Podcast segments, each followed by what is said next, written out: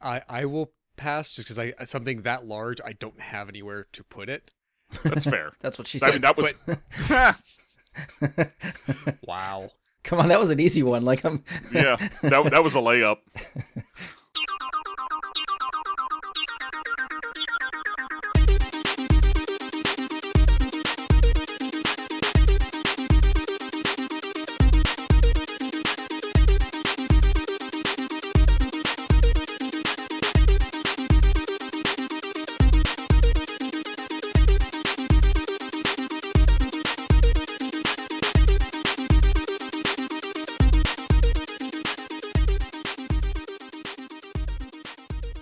Welcome to another episode of Bright Guy and His Super Friends. I'm your host Brian Labick, and I just now realized I forgot to write intros. But joining me for this episode is Josh Zorich. Uh, yeah, I got nothing witty either. Being put on the spot. Uh, I I had like a half a second where I thought maybe, hey, hey, guess what? I'm gonna come back with something. I nothing. Just immediately hit the wall. Our very own shield sliding, arrow slinging Legolas himself, Josh Zorich. I'll There take you it. go. I'll take And it. I hope you reserve already- for something myself. good. Yeah, hope you reserve something good for yourself there. I don't. I got. Mike Bradley will give his own intro today. So what do you, what do you got for yourself?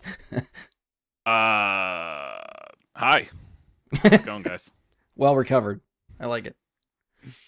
Um. All right, so we're we're back to cover uh, another streaming series after we just did. Uh, fuck, what the hell did we talk about last time? Shit, why am I blanking? What, what the hell did we cover? God damn it, She-Hulk, right? We talked about She-Hulk. Yes. Watch for the That was the steam. thing. Yeah. Uh, okay. Uh, so yeah, we're back for another streaming series. This time we're going to venture back to Middle Earth to talk about Amazon's Rings of Power. Uh, so this is the series set thousands of years before the events of The Hobbit and The Lord of the Rings. Uh, that doesn't mean we're not going to get any hints or breadcrumbs foreshadowing some of the stories that we know. Um, I did look up a little bit about this, the show. Uh, the series comes from showrunners Patrick McKay and John D. Payne, who do not have a lot of experience under their belts. This is by far the biggest thing they've done, which is like they've gone very small things and then they've jumped to a very big thing, which is this show. Uh, so I don't know how they got the job. Amazon and the Tolkien estate must have really liked their pitch enough to put them in charge of what has been deemed the most expensive television production ever. I believe. I mean, I guess at least for now. Um, the numbers that I was seeing uh, said that each episode cost around sixty million dollars, with an estimated budget of around seven hundred and fifteen million for the first season alone. With all the CGI, That's unjustifiable.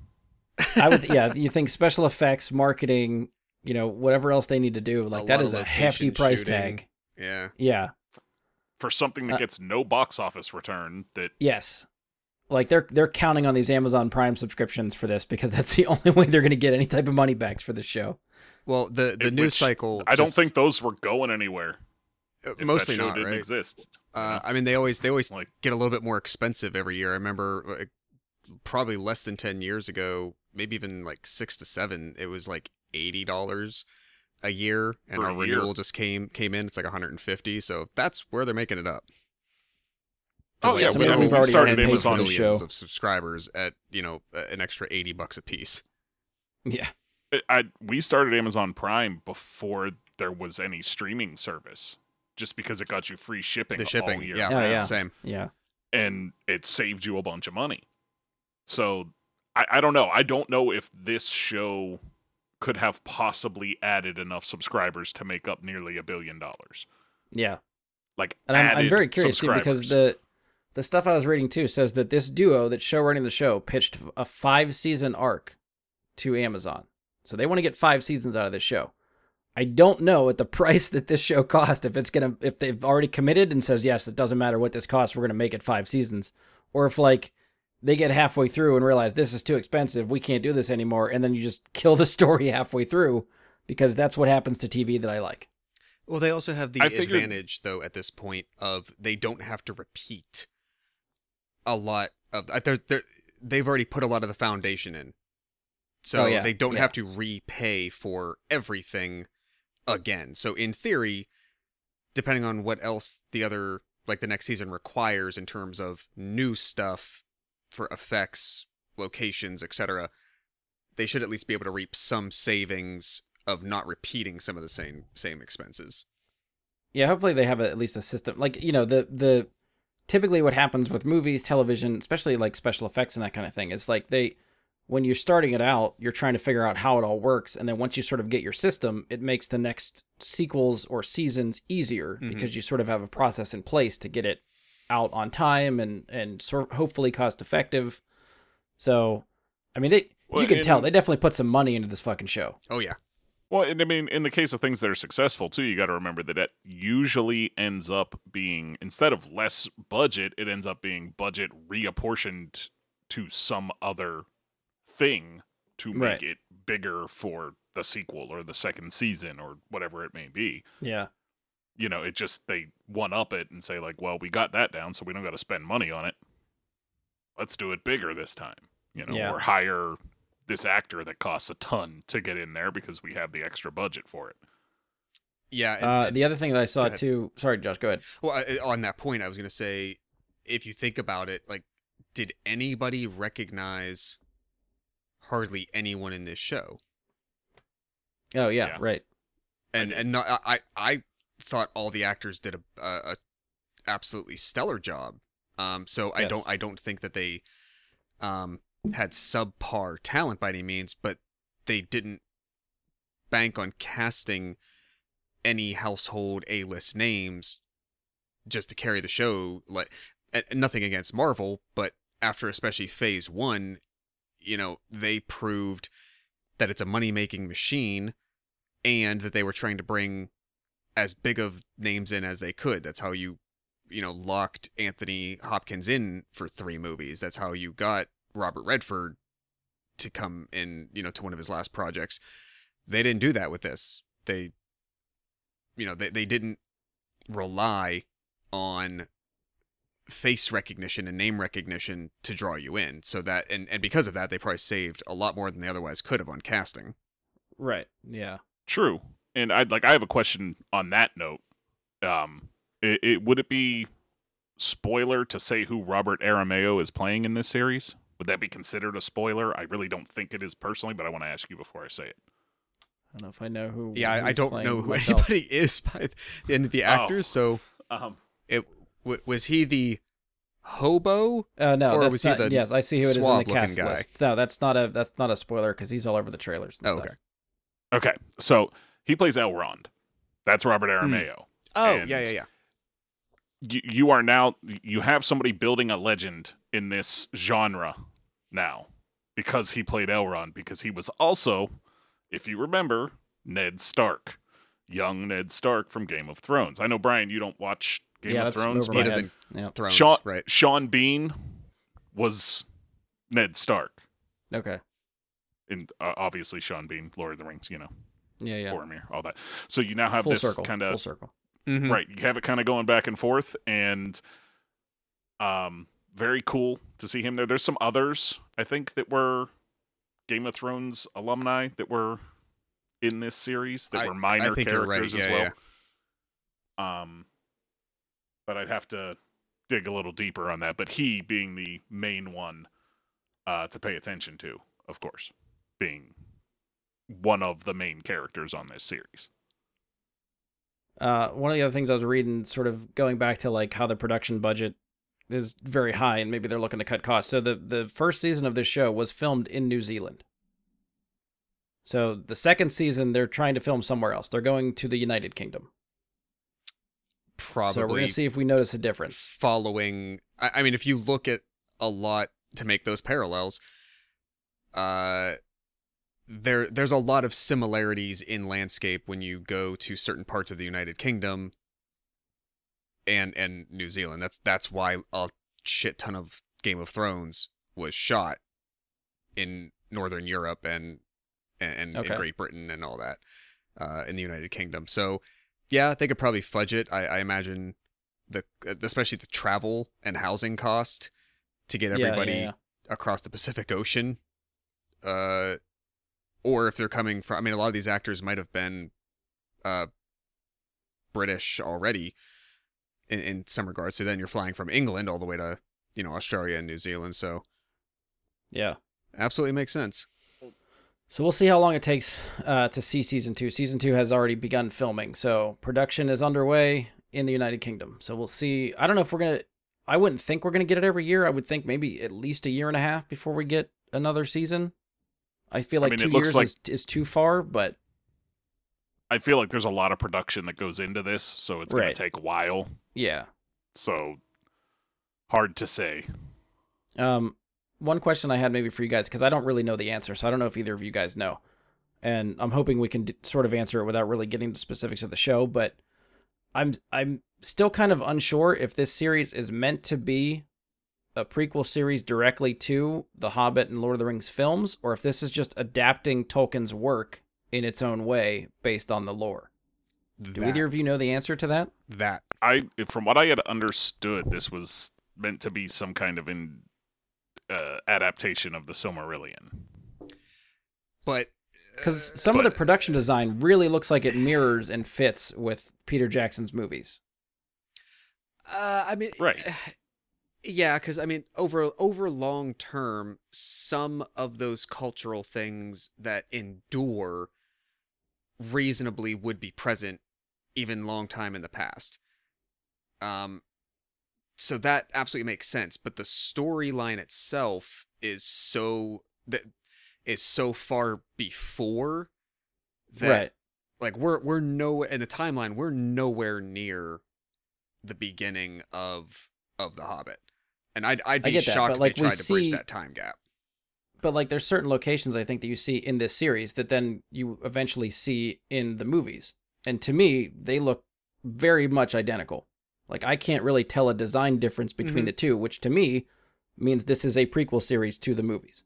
i mean in the timeline yes it it happens before is it intended directly to eventually butt up to those events eventually after five seasons i guess we'll wait and see i i Okay. would be shocked if they could achieve that i'd be shocked if even they could just, like, the achieve that designs and of the orcs- focus on the time period where the rings of power and un- unless season two has a different subtitle unless season two is lord of the rings something else if the Yeah. focus is on the era of the conception of the rings of power among the different cultures and what they are used for and what the effect is and whatnot the closest i think you could get and th- this is gonna okay i don't know where you are on spoilers in your head but the if you haven't seen fellowship of the ring it is 21 years old i can't help you much and it's in the it's at the it's in the prologue of the movie what i think this show could get you up to basically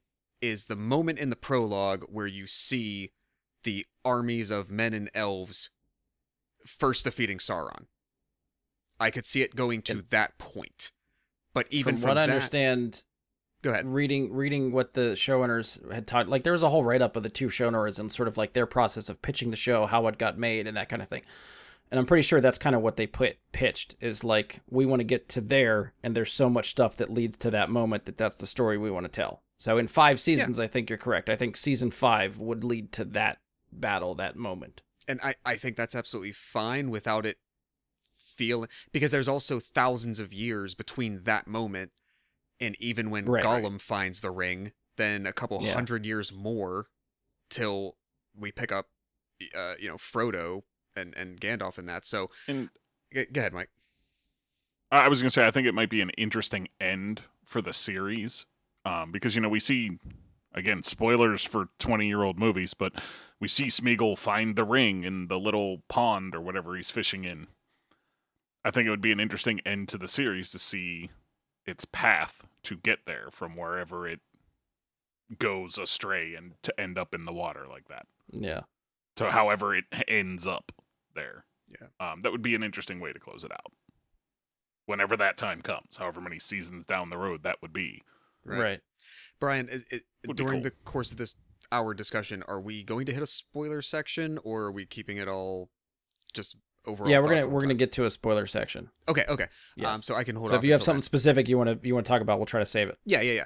So I, I was going to address the point about the Silmarillion adaptation. Granted, it has been 18 years since I read it. I can so I can see pieces of things that are talked about in there, like Galadriel's brother, for instance. That tale is told. Swaths Okay. of that Mhm. tale is told, and some of the history of him and and and what she is referencing and all that. To my knowledge, the era of the Rings of Power have never been written about, either by Tolkien or by something published by him or his estate, fleshing that specifically out. So I I I think that they are working with the estate probably in you know getting any other remaining manuscripts, documents, notes, anything that the grandchildren at this point want to contribute to the idea to tell this particular swath of years Just kind of connect the dots. to, to, to flesh it out and connect the dots in, in ways that just this particular era wasn't specifically written about focused on on the rings to that detail yeah. Yeah, I think what they were like, what I had read that they were trying to do was like tell this era and do it faithfully, I guess, like while staying within the bounds that the Silmarillion set. Like yeah using yeah, bits, like you're saying, like using bits and pieces of it, but they're embellishing quite a lot that they don't have any information about. correct. Correct. So um and and there's and mike you've you've read the Silmar- we've had this conversation. You've read the Silmarillion a very long time ago, yes. same okay It like So- it's it's I don't remember much about it at this point. 'cause- right and, and uh, only like the fuzziest high level details have stuck with me but there's two aspects that are very present in this era that I like all I n- number one the first is uh, all of the past history that they talk about with Morgoth Right. in in the show that is not present in this story but it's it's what just immediately happened if you will before the story started. I would love to see a series about that era before, like not necessarily all about the Silmarils, even though I know like that was a lot of Morgoth's focus and whatnot, but all of the elfin stories um, of, elves and, and, and elves and men during that struggle, that battle, that that whole thing, the fight with the gods. Like they talk about that in the show. Um, so it's like, but they're just filling you in on past history for context of what you're just watching. I would love, love them to make something about theirs. There are some badass elf stories during that time of just these like amazing. They're not even demigods; like they are just elves, but they tear through Middle Earth as if they are like demigods, and, and it is really cool. Could be something that they they want to do another prequel series after this one finishes its five season run or something, or maybe there's a spin off show that comes later if this does well During- enough. like, So in the middle or something like yeah, Yeah. Just, and and it's just like a companion thing that's happening separately or whatever. But it, the material is there for it. It, it would be great. The other one that like draw, I my jaw dropped when I realized that they were going was the first time that they say that they are going to, and then you see Numenor oh and yeah, just the whole kingdom of men out there in the sea. Yeah, Um, there's something I won't share right now because they might end up including it in the series, but I don't know. I forget the timeline. Um, but if they ever do, if they don't include it in the series in this in this Rings of Power series, um, it's something they could tap into at another time that would also be very interesting that you could get like a year or two out of. Um, and if they if they do, I'll mention it when we get into spoilers. It's I think it's a pretty badass section of the uh of the history. cool. Um, so let's let's just get general impressions, and then we'll go to spoilers because I think we're we're sort of leaning there already. So, Mike, just generally, what did you think of the series? Um, so I guess one of the things that, yeah, I- I'll start with a negative on, on this, and I'll finish with a positive. Um, you know, we talked a lot about how, uh, you shooting on location in New Zealand and going to the UK. So much of this felt like it was on a green screen. Um, Hmm. and I don't know how much of it actually was, but a lot of it felt compared to you know Peter Jackson's work that basically none of it was. I'm sure there was parts in Peter Jackson's work that was, but not much. A, a- to me, a lot of this felt like it was. Oh, see, I didn't get Um, that feeling at all. But continue. I don't know. Maybe it's a setting on my TV. I don't know. um, to me, it just it felt like it was for me. Um, and it it felt like they didn't use as many practical effects on a lot of things that I would have preferred to have seen those. It felt like there was more CGI going on with some of the orcs and things like that than I would have wanted. Okay. Um, again, I can't speak to whether that's accurate or not because I have not looked it up to find out, but it looked like it to me. D- with the orcs Having specifically, said- do you do you mean in terms of um, how their like quote costumes or makeup looked on screen? You think the the costumes, for instance, in that case, was more CGI than just practical prosthetics and, and physical makeup? That's what it felt like to me watching it. Oh, okay. Hmm. All right. Um, it, again, I don't know if it's true or not. I, I, I don't know, but it, it it seemed like it to me. Like I always felt like I was seeing something that was CGI. Um, you know, you mentioned Numenor, and that really pulled me out because Numenor was that like that had to be so much CGI to do it, and it True. just it pulled me out in ways that you don't get pulled out in the original trilogy. Um, and that, Well, that let me- like when I'm thinking about this, a lot of that is what comes to mind for me. Sure. Um, so, fr- from a settings perspective, think about in your mind what was the difference between, for instance, like yes, in in Rohan they built that village upon the mountain hill, and so they're filming a lot inside close quarters with that. A lot of the close-up scenes that are happening on the streets of Gondor are practical sets, but Right. A ridiculous amount. Gondor itself obviously didn't exist. Correct, right, and, and so even uh, even in some micro scale, they didn't try building that kind of thing. So, in my mind, I, I guess kind of just see that as better. comparable. You you thought I, I don't know. It looked more realistic in those older films to me than okay, what we had now. Like I, maybe it's because everything was very sharp and pristine mm-hmm. in the way that they did the CGI, as opposed to having those rough edges actually made it look more real. I, do, I don't Hmm. know why. It's hard for me to explain it, but yeah, yeah, yeah, no. I get you. you know um but i'll i'll again i don't want to spend too much time on that outside of spoilers Hmm. so i'll get to the good Yeah. um i feel like the last two episodes of this were some of the better tv i've seen in recent times it was extremely good um up until that point i was comparing it a lot to uh, return of the dra- or blood of the dragon um, the HBO series that was going on for Game of Thrones, and to me that was just overshadowing the Rings of Power the whole time because they're running week to week against each other. Is it House of And- Dragon? I thought you said Blood of Dragon. House of the Dragon, Blood Okay. of the Dragon's the name of the book. Sorry. Okay. Um, House of the Dragon show on HBO. Um, it was to me it was overshadowing this by a lot. I was looking forward to that every week. Rings of Power, I was like, oh, it's there. I'll watch it leading up. And then the last few episodes really pulled me in a lot more. And there's a few things that I didn't see them doing so soon in the series that I was really pleased to see. Um, and in general, I don't think there was a bad acting performance. I think everybody did a really good job. And I I'm not again for spoiler reasons I'm not going to say who, but I have a new maybe favorite character in Lord of the Rings. I bet I know who it is. We'll see. Uh, Josh, what do you think, general for the series? Uh, completely. As you know, I made the comment uh, my, already, but like I completely agree with Mike on on the acting. Um, the, the I, the the actress who plays Galadriel owned that show. Yes.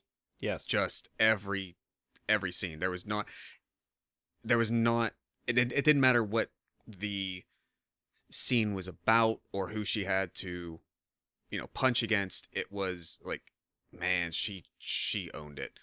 Um, but at the same And time, that's big shoes to step into, taking over a role that Cate Blanchett had. Like very much and, and and honestly i mean how much screen time does cate blanchett have in all those movies? Very very little. But the lasting impression Right. that she had and, and to be such a different incarnation of her at this different point in that character's life thousands of years before like it, it's such a challenge. Um but that's not to say that especially when galadriel's in the scene that you didn't notice everybody else or everyone else just seemed to be inconsequential. Like everybody filled the shoes that they needed to, and really, like I, I think it was a, not only a smart move, but I think it was actually the right move. Don't cast people anyone recognizes, and create a shit ton of characters that nobody, predominantly, a lot of characters that no one has any preconception of. Every one of those actors can make every one of those characters exactly what they are because you have no reason to think that they're anything else. Yeah, I agree. Um, I I I kind of agree with Mike on the pacing a little bit. It did take me. I I was curious enough to start watching, and I feel like there was a little bit of a slump with like episodes like three, four, five, maybe or four, five, six.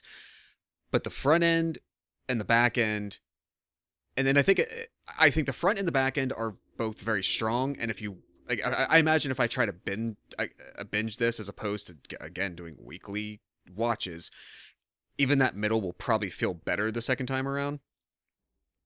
Um, but I, I, I mean, so. they, they had a tall order ahead of them, and at least for this first outing, I think they more than understood the assignment. Yeah, I agree uh, with a lot of it. So I'm gonna be. It's gonna be tough for me not to just sit here and rave about this show. I fucking love this show, like more than I thought I would. Um, and I think like yeah, like you guys said, the pacing it is a little bit of like a slow burn kind of show. I think it builds very well, but week to week, some of the episodes can be slower because it's just building to what the story is going to go to next. And I, it kind of feels like I think Andor has is another slow burn type of show. I think it builds very well, and when you get to those points of like heavy stuff, it hits harder because of how well it's written and how that story builds as you go on. And I think this show does the same thing. Um, I don't think I, I I think I disagree with Mike just for the the special effects and production value. I think everything looked amazing, and I I really liked the way it looked and how the special effects came together and everything. Like you can tell they fucking put some money into this, and it's I think top notch special effects, especially for something that's deemed quote unquote television. Like this is looks superb. Yeah, um, I didn't take that into account in my critique. um, I mean, because it's hard to like it. It wants to be on par with the movies, and I think it it hits pretty close to that bar, especially on a quote unquote TV budget. Like if it was a movie, I'm sure the effects would look a little bit more polished, but maybe I'm looking at it where I'm a little bit more forgiving in that sense. But even still, I think uh, there was so many. Maybe it's just the cinematography too. There's so many shots in this show where I'm just like, that is beautiful, and just keep that on screen for as long as possible because it looks so fucking good. Like there yeah just some of the landscapes and the way they shot and maybe i don't know if that's going to be the just because of shooting in new zealand and stuff so i'm, I'm curious to see how the united kingdom's going to feel if it's going to aesthetically feel different or if they're still able to hide it and mask it and make it feel like the same thing so i'm kind of curious what next season feels like um and i agree with josh the characters and the actors were fucking fantastic i think there's not a soft spot in this cast i think everybody did great um i definitely it's it's even hard for me to pick like a top five characters because I think a lot of them are very fucking cool and I, I feel like I have many favorites. There, there is one shining beacon above them all. I think he, we'll get to that. I, I'm I'm I'm I'm going to assume I know who you're talking about, but he is he is definitely near the top of my list. I think I think a relationship between him and somebody else are the crux crux of this show for me, and they they hit Agreed. so many heavy emotional beats for me that I was surprised that that was the duo that I'm like, just give me more of them, like all of the show around them, please. I um, watch it. Or yeah. let them record a podcast. yeah. um. All right. Anything else generally we want to spit out before we get into uh, spoilery things? Not for me. Um, as always, you know, this, these are our opinions. So if you want to check out the show yourself, please check it out. Form your own opinion. Don't always listen to us, whether it's good or bad. Uh, check it out for yourself. Feel free to let us know what you think after you've checked it out. Uh, but now we're going to pivot to spoilers. So if you don't want to be spoiled, pause this now. Come back after finishing the series. Otherwise, if you continue on, we'll be sure to or try our best to ruin the surprises for you. Uh, either way, spoilers to follow. Spoiler. Spoiler. You know, something like that. All right. Uh, so we're into the spoilery category. Josh, you wanted to start with something? What do you got? Just to point out that I'm glad that I didn't try to uh pronounce the actress's name who plays Galadriel I, I looked at the cast list and I really want to give people props, but I'm going to butcher every one of these fucking people's names. yeah, and, and and it's such an eclectic, um, background of of actors, both from just like like call it so many different cultures and and so many different Yeah. ethnic backgrounds of, of different things. I'm assuming she might be uh Welsh or Scottish. I'll have to look it up. But her first name is Morfydd, M O R F Y D D. And after having been to Ireland last year, I'm sure that's incorrect, and it's probably not pronounced anything like any even anywhere near phonetically as you'd think it is. But uh, more more, I'm gonna call her Morfydd, uh, Morfydd Clark. Um, she she was my favorite throughout the whole series, and I think her acting stole the show. Yeah. The name is Welsh, if you Google it. All right, Yeah, I don't know if she's Welsh, but the name is of Welsh origin. Uh, she is a oh Swedish-born Welsh actress. So there's that. All right. Well, let's uh let's pivot to characters now. It We'll- is. We'll go through. It is Morvid. Morvid Oh, is how it that's is. So Morvid, close okay. All right. I mean, I would have went with you, Josh. I would have said Morphid. Morvid time. I mean, Just looks how it's yeah, I was gonna say it's it's Morvid. It's Morvid Yeah. time. Um, There you go, Ian. It happened. It's in here. All he's right, not going to listen I this wanna- deep into the episode. I want to take a guess at the character you guys are talking about because I think I initially thought it was somebody else. Then I thought you were Oh, agreeing okay. with me it was Galadriel. Then I don't think it is now because you said he, and now I, I kind of have an idea. So I'm gonna say uh, I can't even remember their names, but the uh, the husband and wife from uh fr- from the the dwarf culture. You're half right. Oh no, I was clearly talking about Theo. Bullshit. I'm kidding. I I'm kidding. bullshit. I'm kidding. uh, No, no, Durin, of course, Durin. Mike's all about and Durin, yeah. With, with the the other character we were talking about was not his wife. We were talking about him and uh, Elrond. Elrond. Yeah. The, the two of Oh, them oh, the together bromance. on this show Yeah, yeah, were they were fucking amazing. They hit so many Um, hard hitting emotional beats in this show that I was surprised that every time they got to there, it's like, well, shit, you're actually driving me to almost shed a tear here, and I don't know what's happening. I was not prepared for this. that those were good. Those were good scenes. You're right. yes. Yeah. Like Yeah, the they- whole the whole reveal with like the the mithril and how it affected like when Elrond's like pleading to Durin to help them with the the tainted leaf that they have Mm-hmm. and that whole conversation and then the way like you can see Durin like just struggling with like he wants to help his friend but he can't. And then even the way that shot like he slides the the crystal across the table that sit next to the leaf and then you see it affect the leaf and then they decide no we're gonna dig for this shit. Fuck it. We're we're doing it. That whole thing Yeah. was awesome. D- Durin having that moment when he sees what it does, yeah. Like he physically sees it happen and says, "Holy shit, I can't let hi- I cannot let my friend go without this." And that goes in line with Um, like the you know moments like that, That I was think are so powerful and so awesome that there's no action there. It's dialogue driven. And that's the part of the show that might feel like slow and not like a lot happens for people, but I was eating all that stuff up. I fucking loved it. I mean, even the you know the the friendly competitiveness between them with the whole Oh yeah. the the hammering breaking the thing where it's like, yeah. uh, you know, yeah, where he's Even like, how- I, I how- let you win or didn't let him win, you know, like it's How Durin Says, uh, basically was cons the Elven King to giving him a table. Yeah. Like that was Love great. that. Like- just made up something that sounded history shit and he just takes this giant and and not only does he take it it seemed like the king had like six elves have to hand walk it yeah. how many like who know i don't know how far apart their shit is like dozens of miles hundreds of miles oh, yeah. away to like return it like yeah that, that I was mean, they're in Moria here, or are they in Moria? I can't remember. Is it? i don't think they are i don't i don't think they're in moria yet because i think there's a See, I there's just assume another- every underground dwarven city is Moria. I, but, But, I don't know a lot of Lord of the Rings lore, so I believe there's more than there's definitely more than one.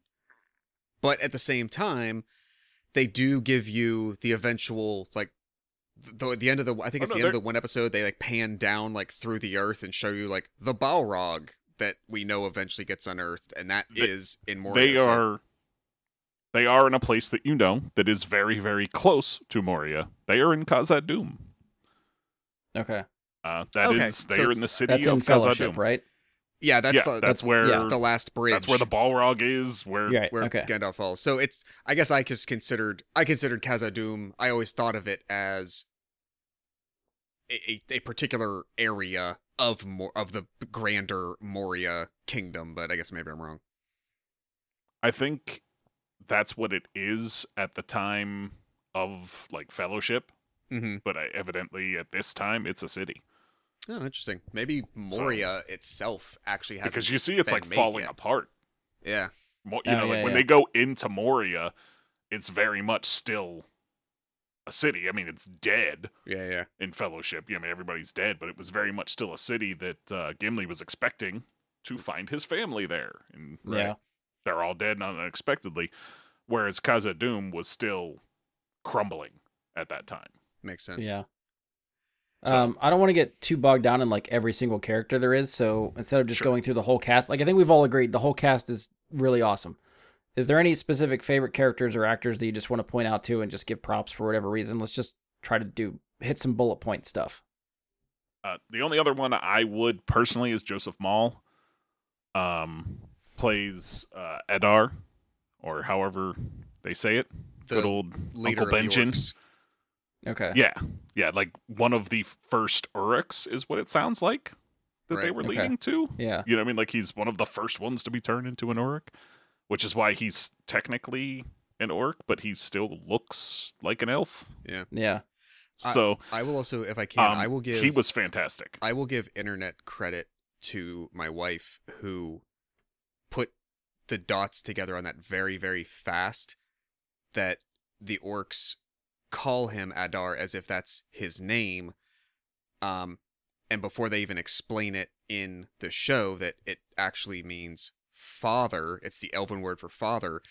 I think there's only maybe one moment, two at most, across the Lord of the Rings movies that Liv Tyler calls Elrond Adar. And like if you don't have Ah, the okay. subtitles on or you don't know that um that that's what she said and that's what it means, that's why she says it. Adar, she's just saying dad, father. Okay. Sarah yeah. picked I that didn't. shit I didn't know up that. Yeah. and I was amazed. Like as soon as she said it, I'm like, "Yes, you're right," and that's wow. I was amazed. So yes, she's she's getting Yeah. props for that. Nicely done. Uh, any other characters for you guys you want to point out? Man, I, I feel like all the like the different little sects of of storylines each had their own highlights in in some ways. Um, Yeah. I do. I, I'll give it to him. I really liked. In many cases, I really liked the dude who turned out to be Sauron. Yes. Yeah. He was He's good. very uh, just as the actor, given that task until that reveal moment, he was very charismatic and It was funny seeing the uh, the internet memes week to week for this show because they were doing the same thing that they did with WandaVision and Mephisto, but with Sauron for this show, and I I dug that. I thought that was great. I His name, by the way, is Charlie Vickers. yes, uh, give the yes. actor a little credit there. But go ahead. Sorry, I just wanted. To... Uh, well, I was actually gonna. I, I'm gonna hold off because I was almost gonna turn my comment toward like storylines and and whatnot and how it played out. So I'll try to keep on characters. Um, I think I really I liked the Queen of of Numenor a lot. Um, I like. It's funny. I didn't. Not that I didn't care about him. I didn't really find myself getting invested in a Isildur yet. Um, but I really like his dad. Uh, Yeah. Yeah. yeah, Elendil was awesome. Um, oh, so this is the thing I wanted to, uh, to point out as well. When you reach that prologue moment in, in in if you watch Fellowship, that battle that's happening in Moria as they are trying, the men and elves are trying to storm Moria to go kill Sauron. Mordor. I'm sorry, yes, they're trying to to, to storm Mordor to to kill Sauron. They in that scene, the king gets struck down. Isildur tries picking up his sword that Sauron then breaks, and Isildur uses to cut his fingers off, thus severing the ring from his body. So, that moment, we have now met someone who is only a general of sorts in the Numenorian army, who eventually becomes king of men in Middle Earth. That dad character becomes the king who gets struck down in the prologue and we now know who Isildur is, who then in that moment takes his dad's sword. So that is Yeah. their eventual path. and that's what I kind of love about this show is like I'm I never read the books. I'm going strictly off the movies, but there's enough breadcrumbs in the movies that when I'm getting stuff like I'm connecting those kind of dots when I'm watching the show and like oh shit, you know that's the that's the kid that's gonna eventually like you said be the one that cuts off the hand of of Sauron. Mhm. and like the when you start seeing the the elves go to the dwarves to help them try to get them to mine this mineral and i was like oh that's got to be the mithril. And then of course they say that and then you're like oh wait no this leads to them getting so deep that they disturb the balrog. And then that Mhm. becomes a thing. Like it's all these little things in there that where i was geeking out about week to week for that kind of stuff Do we know that mining the mithril takes them that to there? well it's at least in the movies again this is my knowledge is they say they dug too deep in the mountain for something they never say what it is that they kicked up Right. the balrog so i'm putting Yeah. two and two together i'm connecting the dots there that it has to be the mithril okay. Okay. Um, characters for me, a lot of them we already talked about. Durin and Elrond, I think, are great, and they they carry the show for me. Um, Galadriel is definitely a close second. I fucking love her too. Um, the other Elven guy that was new, um, er- Arondir, er- Mhm. Arondir, um, the Woodland Elf, he was fucking great. I really liked him a lot too. Like he, there's something about like you know you're going off of like the uh, Legolas and stuff, and how Legolas is just really like uh, I don't know what word I'm looking for, but like agile and and clean and and um the way he fights seems very smooth like Yep. This guy got into a scrap with this big fucking orc and it was like the most brutal fucking fight i've ever seen an elf get into that didn't feel like he could just get his way out of it i was with that the whole time and i thought that was I actually great. have specific notes about that fight that we can talk about all right you want to go to it now yeah I mean, we don't. No, no. Finish your characters first. i mean that was pretty to- much all those were the last ones i was going to talk about because i think everybody else we sort of already talked about for me uh, my specific notes on that fight. Um, let, let me pull up exactly what I had wrote so I could see. Um, it. I said that they did clever camera tricks to create the illusion of a single take fight. They, correct they were doing a lot of that to make it look like it was a single take, but it was easily edited into things. But it looked smooth the whole way. Yeah. Like, to fool if you weren't looking close enough. That's really cool to see them do in that kind of fight. Um, but I hated the way the fight ended, very specifically because it was Oh. just the most predictable. I'm just just because how many fights in Lord of the Rings itself have ended that same exact way i mean sure already. Like at like how many times it's like, oh, he's got him, he's got him, uh, and then he's gets stabbed in the back and he's dead. And it's like I feel like I've seen that so many times in just Lord of the Rings and The Hobbit and shit like that. And I'm like, all right. See, I think it went the other way, like, him yeah. to just win. I guess it's kind of predictable. Like I didn't. Ex- I, I guess I don't know. I guess I was still on the fence. Like I thought he might get hurt or or get. Not, I wouldn't say killed, but I thought he might get hurt at, during that fight. But compared to somebody like Legolas, who I feel like gets in fights and never comes away with a scratch, here's this guy getting tossed around and literally getting the shit kicked out of him for an elf. And I was like, oh shit, some of these guys cannot hold their own as well as Legolas like that. That that's called plot armor. Is uh, Yeah, what Legolas had. I'm fine with it. Yeah, Yeah. no, Well, it's fine. and I'm also fine with it- it. It's just Yeah. that was the thing. Like he wasn't going anywhere, so why even bother? they also had the advantage well not the advantage in, in a way like legolas was the main elf culture representation in lord of the rings even though you have a lot of time with elrond and and arwen and all that he's the only one that's really from an elf perspective ever put in a lot of direct battle scenarios that we follow long term like the elves come Yeah. to help out at, at Helm's Deep and, and and whatnot but And they, They- shoot a bunch of arrows. and they do Like that's and you know and you you you kind of you kind of get that um they kind of scratch that itch with um with what's his face who gets killed at uh at, at Helm's Deep who who leads the yeah. elves I- there and then eventually gets killed during the battle Oh yeah. um yeah. the one who in oh, fellowship know that guy's name. you know re- chides Gimli saying you know the the dwarf He was the one that was also in breathes so Spartacus. loudly he what He was in Spartacus, the Starz series. oh the actor yeah yeah yeah so Yeah. I, I think it was like they didn't have a lot of elf characters to to to to bang up. Really, you know, uh, Aragorn did that all the time. Right. Yeah. So you're right. He was safe. He was polished. He was he was he was the representation of of elfdom in the group, and anything that they wanted to project about that was just put into him. Right, but I guess like to my point, like that's the only exp- like exposure to elves in battle that I've had based on the stuff that I've seen. So I just get to a point where I'm thinking, oh, everybody fights that way. Yeah. So to see this guy get his ass handed to him a couple times, I was like, all right, well, this is more fun to me. I'm I'm more relatable to this guy than I am to Legolas. Yeah, and they and because of Haldir the story they're telling, they have the luxury of having extra main characters from that culture to to to do that with. And to to your point, Josh, aside from like Isildur and his dad, we don't know really the fate of most of this cast. So any of them, True. when they get into danger, it's like, well, maybe they will bite it. Who knows? So okay, so if it's okay to make this transition, this is the part about Yeah, go ahead. things that I, I mentioned. So they're they're in the lore in in, in the Silmarillion book.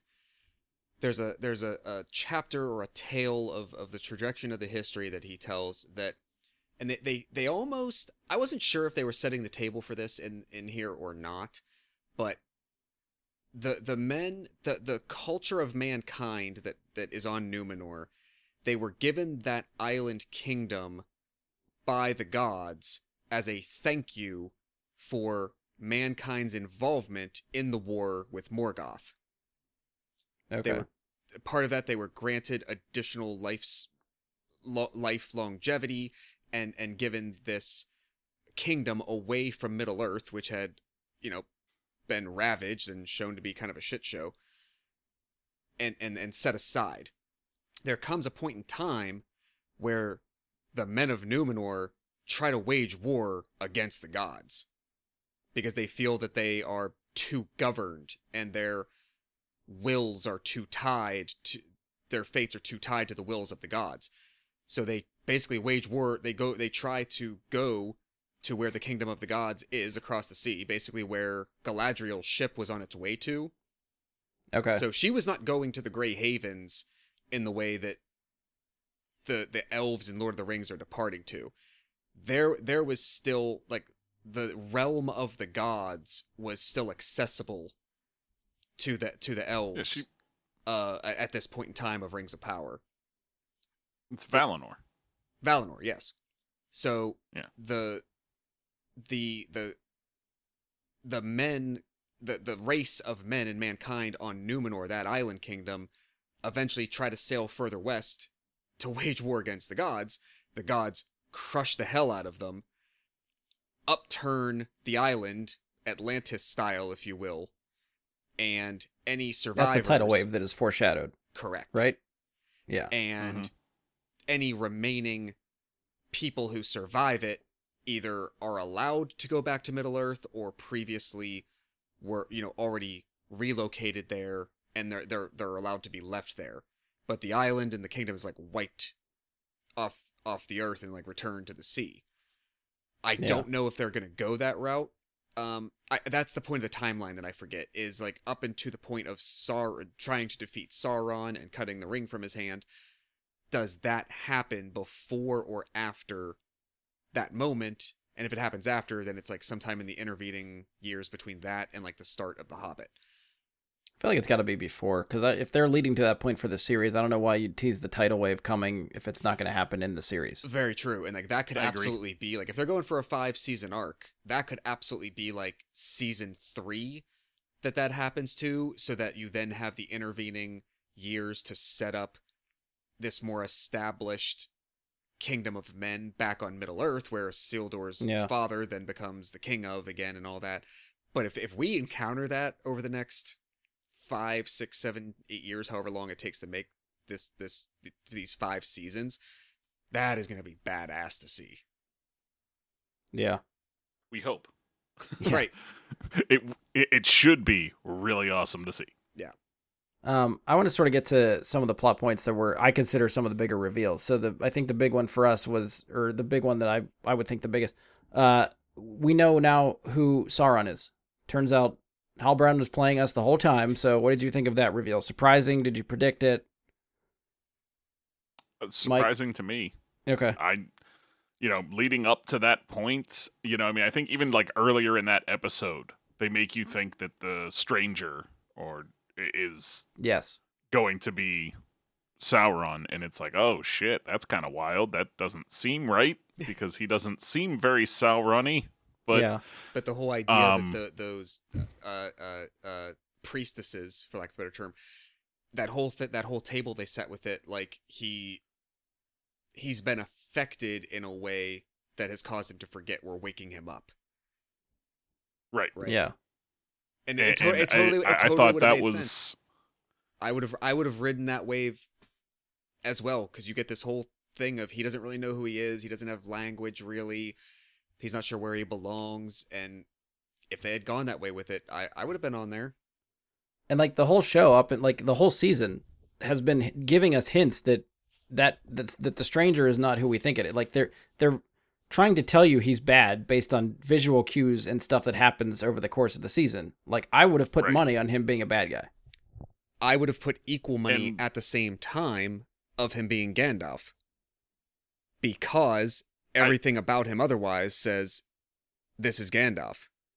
Yeah. But there's enough that it seems Yeah. too obvious that by the time you get to that like ceremony with the priestesses, you're like, Yep, they totally got me. They had me looking one way and here we go. I never never saw this coming either.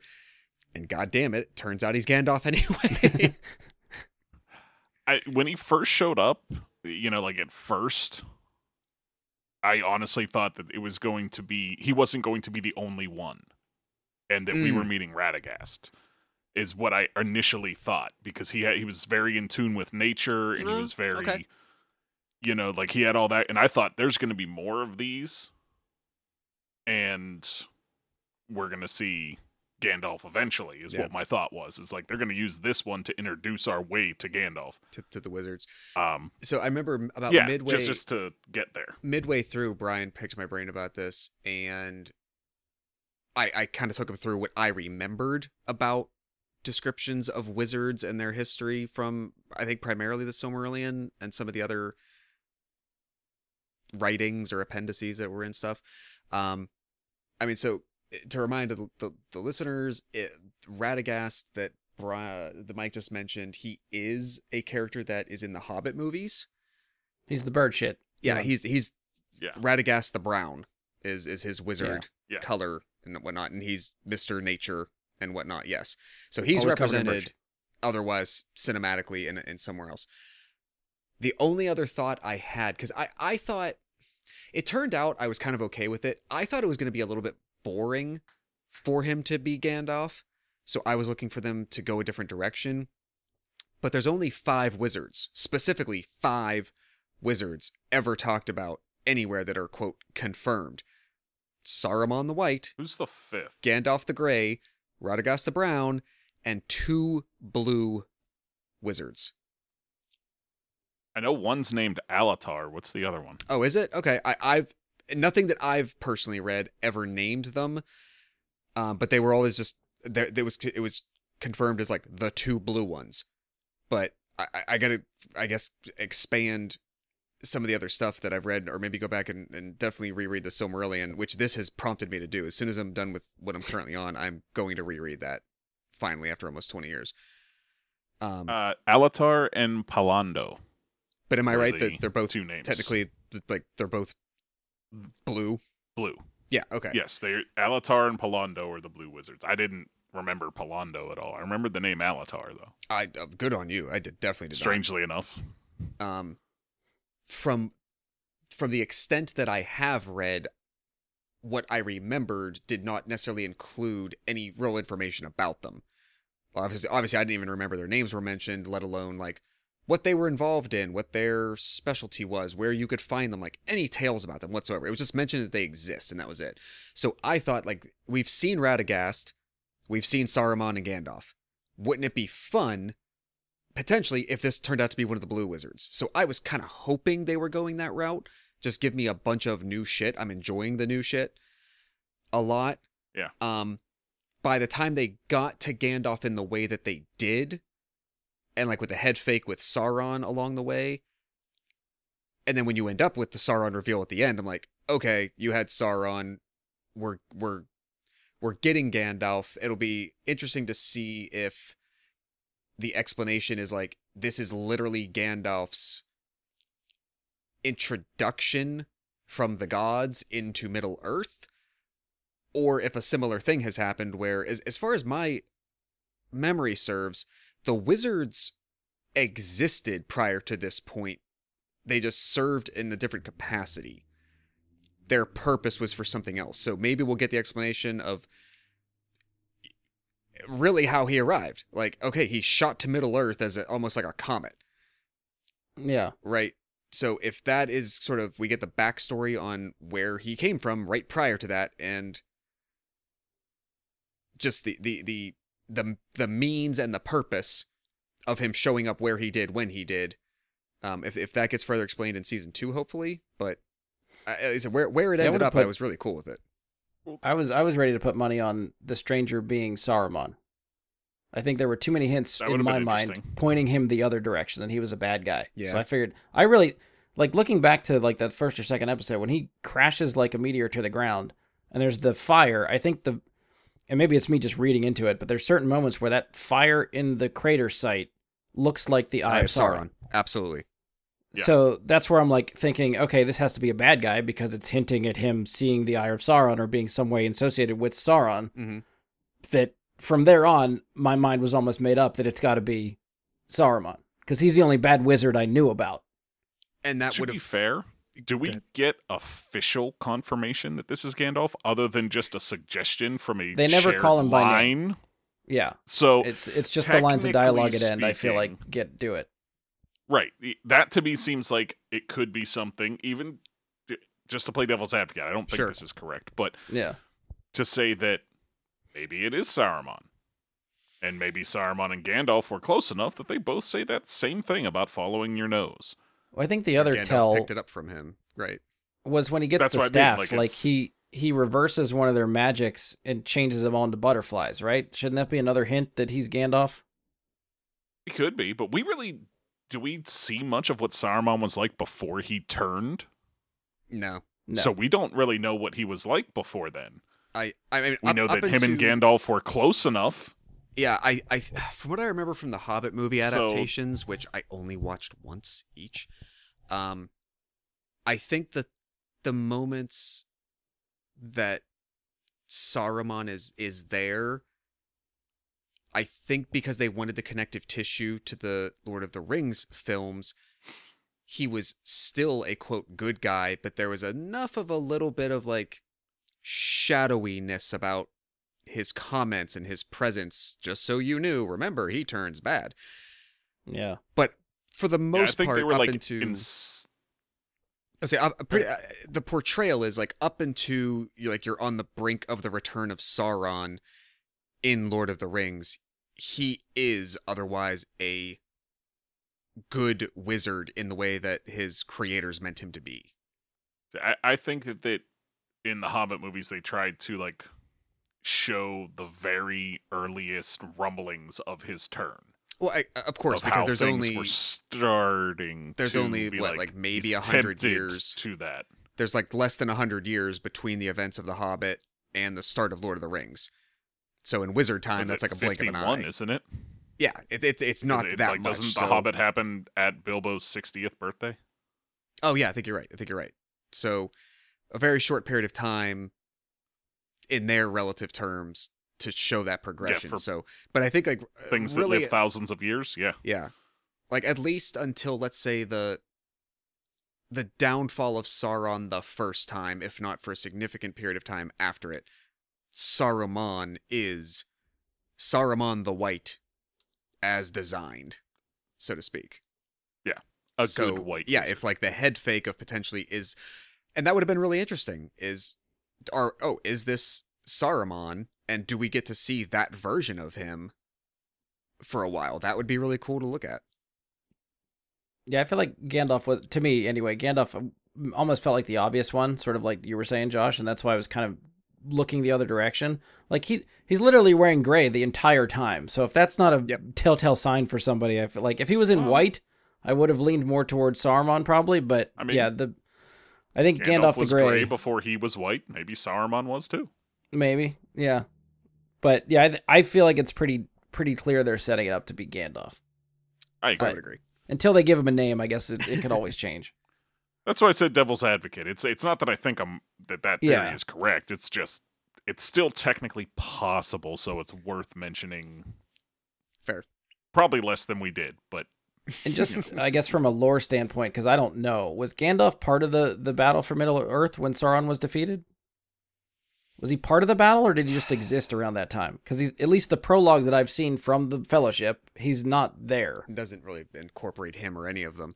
Um, no, off the top of my head, I couldn't tell you.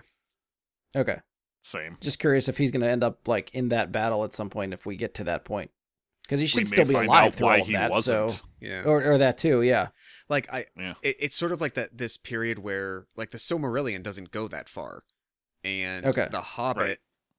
and eh, I, from what I remember from the Lord of the Rings book, even it, it, it it's it's Doesn't almost the really- same thing. Like it acts as backstory to set the stage more for what you are about to read. I don't Okay, I don't know if any particular writing or anything published really details it very much. yeah, It could be. Yeah, and there's and I there's, mean, there's expect- plenty of stuff out there that I haven't read. Well, and I guess specifically with Gandalf, you really don't have anything fleshing out his origin there. You know, in that book or anywhere to tell Yeah. us when he originated and what Tolkien's original idea for that was. So it could have been Tolkien's original idea that Gandalf came about after that battle. Right. Like maybe Gandalf didn't even exist in his original thought. Who knows? It's hard to say. Um, we kind of sp- spun off of the the Halbrand surprise as Sauron into the Gandalf one, but any, anything else you guys want to add for the the reveal of Sauron? Um, I, I, I it ties into it, I suppose, in like the creation of Mordor. Yeah. Um, I thought was probably the coolest moment of the show. Yes. Like altogether, just that whole thing was. I did not see that coming as to what they were trying to do with that sword. Had no clue. I knew it was bad. I knew they were trying for something bad, but I did not see it turning in that whole area into Mordor. I knew that area was supposed to be Mordor eventually yeah. because that's the South. We know that, but Yes. I didn't see a turn of a key and then boom. I, I had no idea that was gonna happen. Well, even when the water, like the dam breaks and the water starts rushing down, you're like, oh, they're gonna flood the city, Yeah. Yeah. and then it doesn't go there; it goes underneath, and you're like, wait, no, what? That, what happened? No, The- and then it once it, it, not until it hit the mountain that I was like, oh shit, Yeah. Yeah. And, and and not until the volcano erupted, I'm like, I don't even know what the right word for it would be, but it, in my version, I'm like, in my head, I'm like, this is, it's almost like terraforming, if Yeah. you will, to create Mordor through actual real ecological science if you rather Yeah, rather than yeah. like yeah, and, and I thought that was such a badass way to go landscape.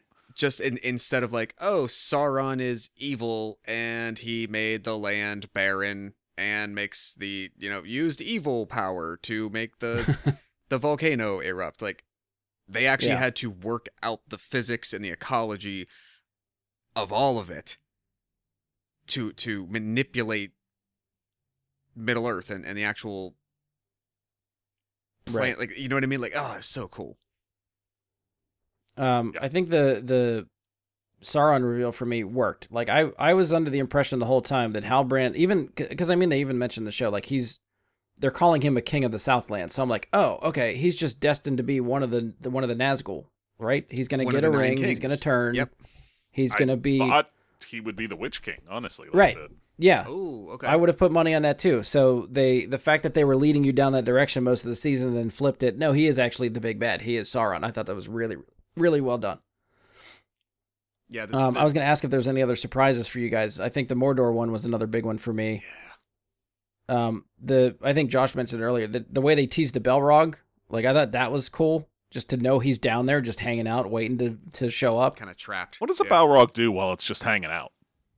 Is he, I mean, what's he doing down there? I don't know, just Counting sheep. Being I don't badass and hot. You know, because he's on fire. Like you know, it's I- hot. Yeah. I mean, you, you you don't have to explain it. If you want it the other way, that's fine too. You're allowed to. I just want to make it clear. I don't think he's attractive. I just think he's very temperature hot. I mean, if you want protection, he's a hell of a guy to date. That's true. That's true. So, but yeah, no, I you know I just wondered, like all those thousands of years, what the hell was the Balrog actually doing? They're just e- Yeah, I don't know. eternally existing. I mean, it's just like Morgoth. I don't recall. I think Morgoth is in the end. I don't think he's ever vanquished. He, if I remember, I think they they imprison him first, and then he's basically broken out by his followers, and he's kind of then, if I remember, he's like basically expelled to the Phantom Zone. Oh, okay. Yeah, it's, They- yeah. I think they just call That it like sounds the, correct. The, the darkness or whatever it, their version of it is, but it for modern sensibilities, it's kind of like the Phantom Zone. Yeah. Okay. Um, so everything else that was like his dominion and all that, the the Balrogs and all that, yeah, they're they're just sort of stuck. Um, do you guys enjoy that this is like so far before all this stuff that we've sort of seen before? Where the where the setting of this show is? Do you enjoy that? I did yeah. because, like you said, Yeah, I it, think it that had works it had the opportunity to pepper certain things in that mostly are not yet consequential.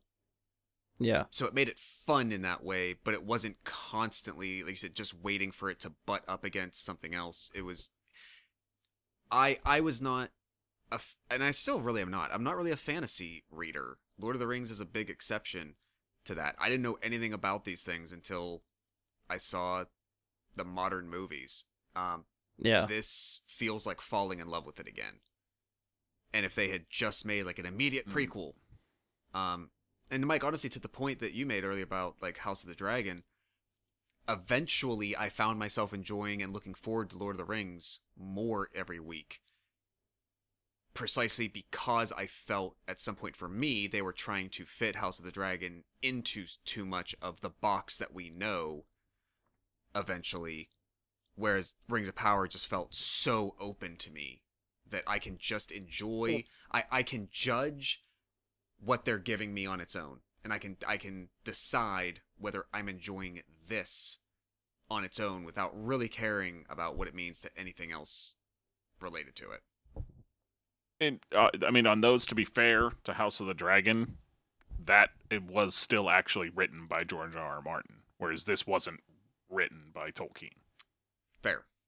But so, at least, like, you, at that- least that's I they- think where you're getting more of the freedom from Uh, that formula the, is that you know you, You you did, but it, it also they they picked a story for House of the Dragon that by its nature then you know they chose to in theory they might have said, "Hey George, can you write us an outline or do you mind if we have a writer's room create an outline for a tangential story not based on source material you've written?" So what they're they, doing that. what they chose to produce right now was something much more related to something that we spent eight years already watching.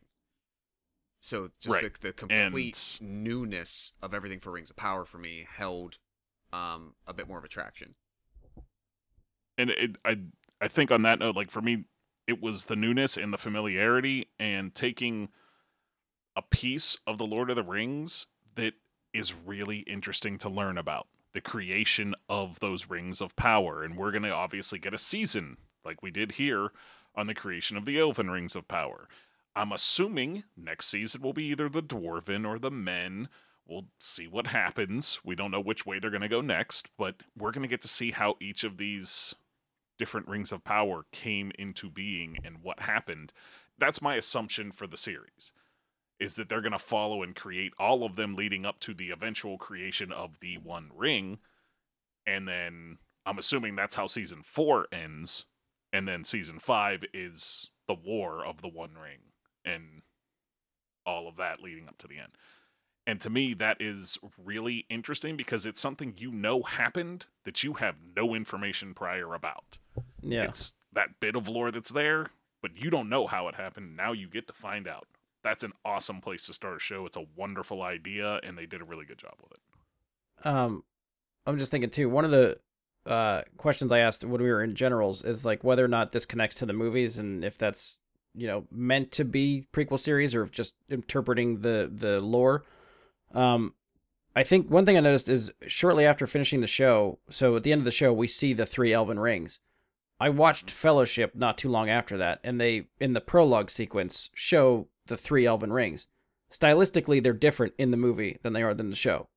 So I think that would put more uh, weight behind these are not connected and they're just interpreting the lore based on what's there and not really have to set up and and cohesively fall into the movies like that. Mhm. So I don't because I would think if it was like you'd have to make the rings look the same, right? You'd want to connect those dots. Maybe, or uh, you know, maybe that. I don't. know. Is there a description of how the rings looked? I don't recall. Written description, I don't know, Yeah, but if you if just look at the pictures from No, from no, I mean, like, see at in the the- end of the in the book. oh in the like, book, I it- don't like know. were they following it and the original movie didn't because they didn't find it important I mean, enough to nail that down or something? I don't know if that's the case. I don't know that what the is- what the issues were, but from what I understand, the Tolkien estate does not like Peter Jackson's adaptation of the books. Oh, okay. So I don't know what it is about the movies that he didn't do right from the books that they have a problem with. But there's there's definitely I think a beef there. I, I, don't know. I maybe just don't know the could find specifics out of about it. Frodo's thirty-second cousin. That Maybe. I, I could agree to some degree on The Hobbit easily, yes, but The Lord of the Rings, I, I, I guess I could see why maybe, but I also think they made really, really badass stories, Oh, I agree. right? yeah. mean, so I don't really know what to be like. Really, the the those three movies generated so much hype and and notice for a fantasy series that was falling below the radar. Probably, I think, for a lot of people. and for a that has now become genre, mainstream and is making a shit ton of money for the Tolkien estate as it is. Yeah, So I don't know what the beef is there, but I like I said, I didn't look at specifics. It was I think in the in the write up that I read about the showrunners and, and them getting into the show and like how the Tolkien estate had issues or it, it might have just been a line saying they had issues with Peter Jackson's interpretation and they were looking for someone else to come in and do something different and these guys are doing that. So anyway, the uh, the one thing I'll so that could be something to research if you're curious. talking about the Elven rings, especially, um, the one of those rings eventually ends up with Gandalf. Oh, okay, I didn't know that. uh, if in in Fellowship at the Bridge of Khazad-dûm when he's fighting the Balrog, one of the things Yeah. he says to him is he is the wielder of the flame of Anor. That's one of the Elven rings. So Ah, eventually okay. he I didn't know that. becomes the possessor of one of those rings.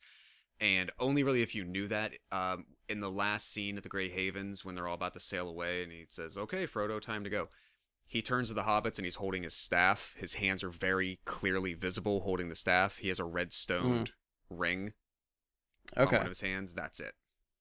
so who gets the who gets the redstone one in the show? That I forget because it, we we know by the time Fellowship starts, Galadriel points out to Frodo that she has one still, Yeah. so she's got number two.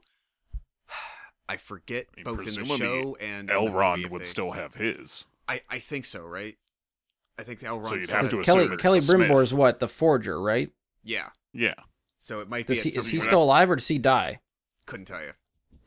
He's not. I yeah. don't believe all right. he's So maybe Gandalf represented gets it from him if he dies or something. I don't believe he's represented in the Lord of the Rings movies, but I don't. I Yeah. history wise, I don't remember. Okay. All right. Well, this will bleed into my last question before we get out of here. Uh, any predictions for season two or anything else you'd like to see going forward? I think Mike started hitting, you know, setting the stage for that, which I think is, whether it's right or wrong, I think it's an interesting path to take. The idea that like maybe one of the next cult, like you get to the next culture, because I I was under the impression that we might even get the idea of all of them being established by the end of this first season. And the fact that we got so far in and we didn't have any of them, and it really only ends with Yeah. the elves having theirs, I I think he's probably right. Well, we have what the dwarves get a group of rings, the They men get get a group of rings. So that's two seasons right there. That takes us up to season three. If you do that, Is yeah, there the another dwarves- group? The dwarves get seven. The One the ring. men get nine. Right, but to your point, the one ring would be. Oh, you said Season season, four. four. Season four would be the one ring. Okay, I got you. Yeah, yeah. That Yeah, tracks. Season five's the war, Yeah. All right. I buy it. and I, like I think that's a very good possibility. Um, it would make sense.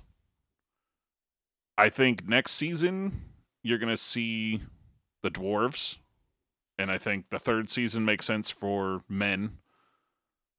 Um, because I honestly think that somehow he's going to need men to be craving that power to get Yeah. something he needs to make the one ring. Okay. Some something that ne- that is needed for it. Yeah. I, don't know. There's got to be something to making a ring that powerful. yeah. We're gonna get to find out what it is. I mean, I really want to see Hope so, Sauron just try to manipulate all these different groups into wanting, like, making it seem like it's their idea to make the rings, right? That was the most interesting part of one of the end episodes was just him in the ear of Celebrimbor getting him to design a, a circle and then something that's smaller than a circle and then like just the steps there. That was really cool. Um, and I'm I'm curious. What the hell was I gonna say? I totally lost. Oh, the uh the we know at least again pouring, pouring my knowledge from the the movies and stuff by the time we get to like fellowship it seems like middle earth and the factions of or the races of little middle earth are basically fractured right? We know that the elven people and the dwarves don't really get along. Right now it seems like they're on talking terms so i'm curious what the event is to splinter that relationship. Is it going to be that they dug into the mountain for mithril and then fucked everything up and now the the dwarves blame the elves and the elves need it from the dwarves so that becomes a whole sticking point there like I could see something like that happening. Durin's father was right, even though he seems like a dick. Right. Yeah. Like, and that would be like, something yeah, he'd hold but- over Durin, and then there'd be a whole whole turmoil thing there, and people not getting along. So yeah, I could see a lot of that stuff happening. hmm But That that that, that, that Yeah. would play well to make a conflict there that has to be resolved in some way, yeah, or unresolved, I suppose, to leave it unresolved. Right. It's gonna get to the point where the Um, the relationships are no longer salvageable, and then you know we lead into the movies. and maybe it's something where the dwarves actually end up giving Sauron what he needs to finish the ring, whether incident eh, like not intentionally, but they do it, and then the elves and Elrond hold that against Durin, and that Right. fractures their friendship permanently because, well, you screwed us all, so that's you know what I mean. I don't know. I could see that being a thing. Yeah. Uh, last call. Any other predictions? Josh, anything else? No. Not no. I, I, I, I don't think I could even. I, I- I think it could go so many places that it wouldn't. I, I couldn't even conceive where to start. Okay. Fair enough. I, I think I the only one I would have is Adar, uh, Adar. I did- however you say it. That's your Witch King of Angmar. Ooh. He be, like, Yeah, I okay. would, I, I would think he becomes that. Well, But okay. So that's a well, guess. he's he said he killed Sauron, right? Or yeah. He did. I'm very curious to learn more about that. So I'm curious if they meet again, if they'd actually be on the same side, or if that would just be another faction trying to take out Sauron again. Or if I thought if the wording meant something differently, but that's just what he said. I was gonna say either the wording or there was something where he had to kill Sauron to make him more powerful. Right. Like it was part, part of the a plan. ritual of some kind. Yeah. All right, I could buy that too. Yeah. All right, either But- way. So just the fact that it, I feel like it could go either way, like it's 50-50. I fucking I love it. Like I'm, I'm ready. Just give me season 2 now, please. Uh all right, last call. Anything else you want to get off your chest or we're going to close it down for this one? Ready to Nothing? close. Close All the right. black gate. Uh, we didn't. We, typically, TV, show, TV shows. I don't think we usually give a rating, so I'm not going to worry about giving a rating. But I think it's pretty clear we're all pretty happy with this show. Um, so I think yeah, definitely. If you're if you're curious, if you made it this far, we spoiled most of the show for you. So maybe don't. You know, you can rewatch it, I guess. But uh, definitely, I would recommend checking it out if you're curious. Uh, but that's it for us. Um, if you've enjoyed the show, please support us. Leave a five star rating and review. Be sure to give us a share on social media. You can follow and subscribe to us on Spotify, iTunes, Google, Anchor, Stitcher, Amazon. Hopefully, anywhere you're listening to podcasts, you can find us. Uh, check us out on Facebook. Search Bry Guy and his Super Friends, or go to facebook.com slash Bry Guy Super Friends. You can send us questions, comments, topic suggestions, any of that stuff there. Uh, try to email me, bryguysuperfriends at gmail.com. It's there. It's legit. It works. I won't check it. Uh, hit me up on Twitter at BGSuperFriends. That I will see. That I can respond to. Uh, if you want to give me a follow on Twitch, it's Jedi Bry Guy. That's Jedi with an I, Bry with a Y. Uh, anytime we do any live podcast recordings, we will do it there. If you want to watch me occasionally stream some video games, I also do that there. Uh, and that's it. On behalf of Josh, Mike, and myself, thank you for listening, and we'll talk to you next time.